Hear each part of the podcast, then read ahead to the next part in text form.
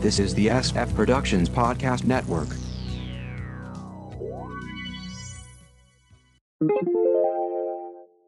How I Got My Wife to Read Comics, Episode 632. This episode was pre recorded. Can the comic book collector of over 30 years get his wife to read them?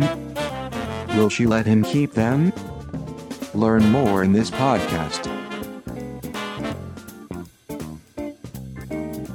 Let's go to the comic book lounge with Mindy and Mark. Let's all take our seats. It's Crisis 315 Infinite Crisis. This is how I got my wife to read comics. I'm Mark. And I'm Mindy. Just a reminder you can go to sfpodcastnetwork.com to get the feed, other SF podcasts and blogs, or subscribe via your favorite podcast catcher and leave us a review. You can email sfpodcastnetwork at gmail.com, like us at facebook.com slash sfppn, check out Instagram at sfpodnetwork, or call us at 614-321-9737.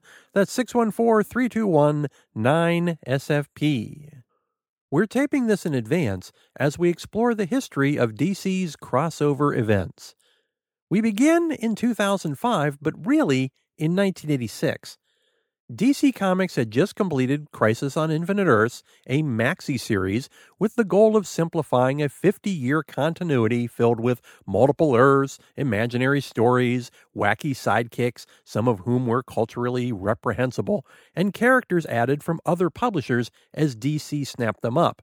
So, the multiple Earths were given the heave ho, and everyone was readjusted to live on a single Earth, at least most of them. But creatives couldn't help themselves, creating concepts such as hypertime and undoing the crisis deaths of Flash and Supergirl. So, back to 2005, DC has decided that enough is enough and that they would formally return or at least tiptoe into the multiverse.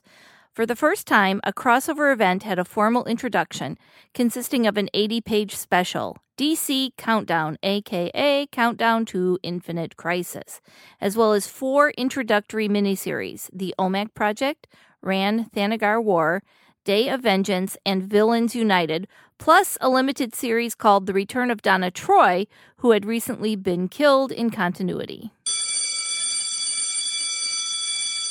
DC Countdown One Shot 2005 by Johns, Rucka, Winick, and Benes.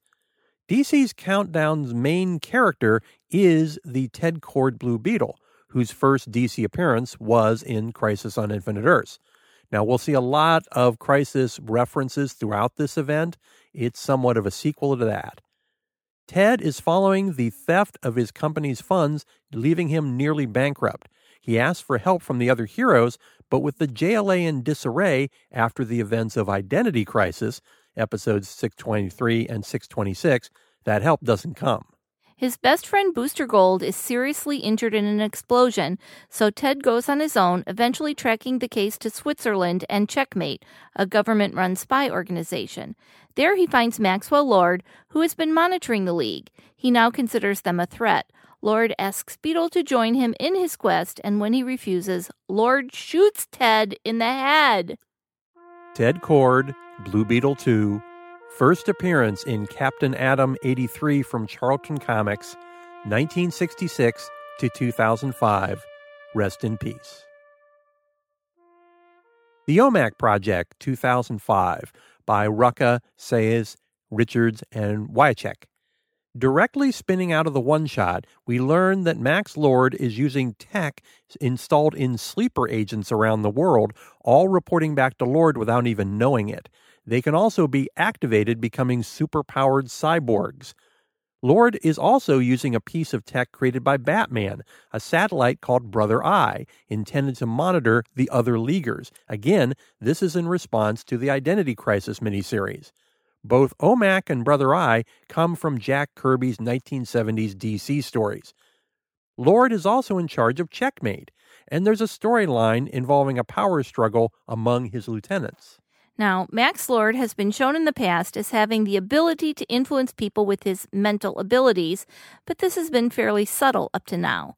Lord makes Superman think that Batman is Brainiac and beats Bruce violently. He then sends Clark to attack Diana, making him think he's attacking Doomsday for killing Lois, which didn't happen. He does all this to convince the world that superheroes are out of control. Diana manages to reach Lord. She knows that even if she defeats Clark, he will still be under Lord's control. She can't allow that to happen. This leaves her no choice but to snap Max's neck, killing him. Maxwell Lord, JLA advisor, checkmate leader, supervillain, 1987 to 2005. Rest in peace. Unfortunately, the death of Max Lord triggers a Brother Eye protocol, taking over direct control of the 200,000 OMACs, broadcasting Lord's execution around the world and essentially declaring war on the superheroes. Rann Thanagar War 2005 by Gibbons and Reis. The purpose of this mini is mostly to keep the various cosmic heroes busy in space at a critical time on Earth. The Hawks, the Green Lantern Corps, Adam Strange, and Starman all play a part. A previous miniseries moved Rann into the Thanagarian solar system, which made the latter unstable, forcing the two races to share Rann. Tensions erupt and a civil war ensues. By the miniseries' conclusion, there's a fracture in space that will be familiar to readers of Crisis on Infinite Earths. Day of Vengeance 2005 by Willingham and Justiniano.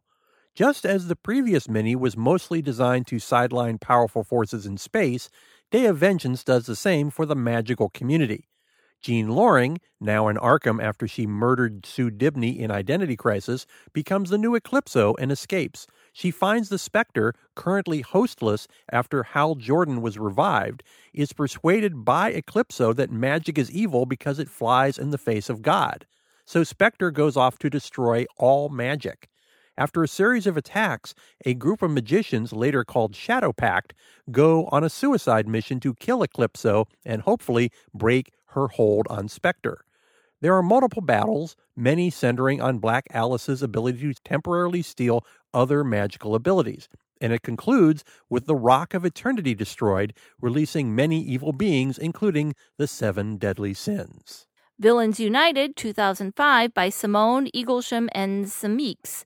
This miniseries involves the machinations of former President Luthor, his newly formed secret society of supervillains, and a team of villains called the Secret Six working for a mysterious mockingbird. There's a number of battles, missions, and double crosses throughout. In the end, Mockingbird is revealed as Lex Luthor. Then who organized the secret society? An impostor with the name of Alexander Luthor Jr. This name will be recognized by Crisis on Infinite Earth readers, the Luthor of Earth 3 who went off to paradise at the end of the event. Which leads us to, finally, Infinite Crisis number one, written by Geoff Johns, penciled by Phil Jimenez, inked by Andy Lanning, colored by Jeremy Cox and Guy Major, lettered by Nick J. Napolitano, assistant editor Jeanine Schaefer, editor Eddie Berganza, with special thanks to Greg Rucka. We begin on the moon in the ruins of the JLA Watchtower, destroyed during the lead in miniseries. The Trinity is there investigating what happened. They are all suspicious of each other. Bruce spied on them. Clark was under Max Lord's control. Diana killed Max Lord. Cut to Smallville, where Connor Kent, clone of Clark and Lex Luthor, watches the footage of Diana's actions alongside Martha. The news cuts to footage of the Teen Titans attempting to fight off the now activated OMACs. Martha almost convinces him to join the fight before there's a reference to Luthor on the news. Connor is terrified of becoming a villain. We now see a kaleidoscope view of the events being watched by a mysterious group. How can Connor Kent do nothing after all the poor boy has gone through? Superboy will fail to make a difference, just like the others. As much as I hate to admit it, we've made a horrible miscalculation. It's time to intervene. Back on Earth, a group of heroes are off to New Cronus to stop a cosmic menace. Nightwing watches Supergirl, Starfire, and Donna Troy leave, then finds himself alone fighting an army of OMACs. Out in space, the GL Corps, Adam Strange, Legion, and the Hawks watch the space fracture swallow an entire galaxy. They are all sniping at each other, blaming each other for what is happening. The Guardians of the Universe are holed up, at least that's how Guy Gardner puts it. The Guardians are, as usual, pontificating among themselves. For the first time in history, Oa is no longer at the center of the universe. This tear in reality is. Someone or something has purposely changed the nature of the cosmos. Back in Gotham, a group from the secret society are causing havoc. Riddler, Scavenger, Murmur, the Body Doubles, Red Panzer, and the Fisherman. The GCPD, including Detective Crispus Allen, try to contain them. The Rock of Eternity appears above, splits open, and spits out Captain Marvel, leaving the giant form of the Spectre in its place. He killed him. He killed the wizard. In Metropolis, the Freedom Fighters are up against a major villain team Black Adam, Dr. Polaris, Deathstroke, Dr. Light, Bizarro, Sinestro, Reverse Flash, Cheetah, and Psycho Pirate. The heroes are no match for them and are gruesomely murdered with the exception of the Ray. Don't be afraid, Luthor wants you alive. Back on the moon, Clark hears a heartbeat. It's Mongul, there to gloat over the end of the league. There's a mighty battle, but Clark, enraged, puts him down. Diana steps in, intending to end him before she's stopped by Clark. I I don't know who you are anymore. Of all people, you know who I am who the world wants me to be. I'm Wonder Woman. Mongul manages to escape. The trio continues to argue. Diana, sometimes there's no other choice. Bruce, and that's the kind of thinking that leads to mind wipes. Clark, I'm not like you, Bruce. I don't need to control everything. Bruce, but they need to be inspired. And let's face it, the last time you really inspired anyone was when you were dead. They go their own ways. Back at the kaleidoscope, their three greatest heroes cannot work together? But we can, right? We can do this. Yes, we can save everyone if we wish to. We can even save her. I'm certain of it. A man with a cape steps up to the kaleidoscope and begins punching it. This looks like a job for Superman. It's the Kal-L with no E from Earth 2, alongside Superboy of Earth Prime, Alexander Luthor of Earth 3, and Lois Lane of Earth 2. Infinite Crisis number two, The Survivors, with the same creative team, along with additional inkers Norm Rapmund, Marlo Alquiza, and Lary Stucker. We begin in San Diego, where Animal Man is looking for his spacesuit. His powers have gone haywire. He absorbs an animal's power, and their warning instincts take over. Now he has a chance to find out why, which involves a trip to space. Cut to New Kronos, where a team is about to investigate what has happened. Animal Man, Cyborg, Donna Troy, Firestorm, Supergirl, Firestar, Metamorpho, Alan Scott GL, Jade, Bumblebee, and Airwave, who's picking up thousands of SOS calls from alien races. Back on Earth, Power Girl is fighting a group of villains Clayface, Giganta, Mr. Adam, Girder, and Psycho Pirate. They are there to take her to see Luthor. She manages to take them all down, only to see a figure in the sky. It's been a long time, cousin. Too long. It's Superman of Earth 2. Meanwhile, at the Daily Planet, Lois is talking to Martha on the phone when Perry interrupts her the attack on the freedom fighters. She meets Clark in the lobby among all the headlines from the other crises. They kiss, and he's off. In Gotham, the secret society are on FaceTime, bringing us up to speed. They lost Power Girl and are having no luck tracking down the Shazam family. Calculator is working on who is controlling the OMACs. Lex tells them to bring in Black Adam. He's needed for a mind wiping machine. Cut to Luthor in his battle suit in the Arctic. A voice says, You are not Lex Luthor. What is wrong with me? He sees two streaks in the sky. It's Power Girl and Supes too. You're not the Superman I know. Not yet. They land in a cave where Superboy Prime and Luthor 3 greet them. There's discussion on how she managed to end up on this new Earth. She doesn't remember anything of what happened. Reality basically jammed her into place and reconciled her. We then get a multi page primer with Supes 2 explaining the creation of the multiverse, Earth 1, 2, 3, 4, SX, etc., the crisis on Infinite Earths, the sacrifices they made, and the new Earth that was formed. The potential was there, so full of hope, but soon after we learned there was definitely something wrong. and we see a tableau of Jason Todd's death, Doomsday, Nightfall, Zero Hour, Identity Crisis, and its aftermath. Clark, too, made the call to escape paradise to save everyone, and we learn the real reason they escaped. Lois of Earth 2 is dying. Cut to the moon, where Booster Gold and Skeets pop in from the future, unfortunately, too late to stop the watchtower from being destroyed. Booster has Skeets track down his league, then they are off to find Blue Beetle's scarab. Back to a casino in Gotham, where Joker is torturing King of the Royal Flush Gang to find out why he never received an invite to join the secret society. The rather obvious answer Joker is too much of a wild card. You're the only one they don't want. Joker then electrocutes him, and we see that Ace's head is no longer there, while the others are in no better shape. The Royal Flush Gang 10, Jack, Queen, King, and Ace. 1966 to 2005. Rest in peace.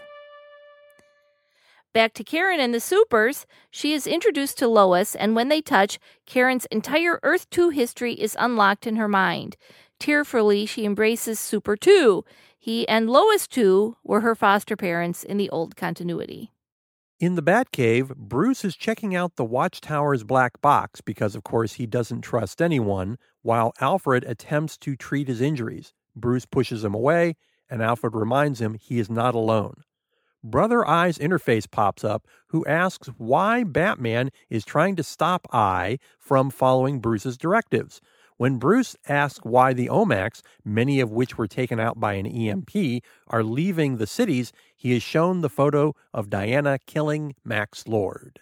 Cut to Themyscira, where the remaining OMACs have amassed to take out Diana. She and the Amazons fight on, despite the fact that they cannot use lethal force against the innocents inside the OMACs. Back to Clark, too, who explains that Lois's illness is tied to the corruption of this Earth. When this universe was reborn, Earth 1 became the primary world, but I finally realize we saved the wrong Earth. Their mission? Replace Earth 1 with the more noble Earth 2 as we see the kaleidoscope change to famous images from the Golden Age. Will classic Superman and his gang take things back to the Golden Age? Find out in our next Crisis episode. AnnouncerBot, how can the folks find us online? Go to sfpodcastnetwork.com to get the feed, other SF podcasts, and blogs.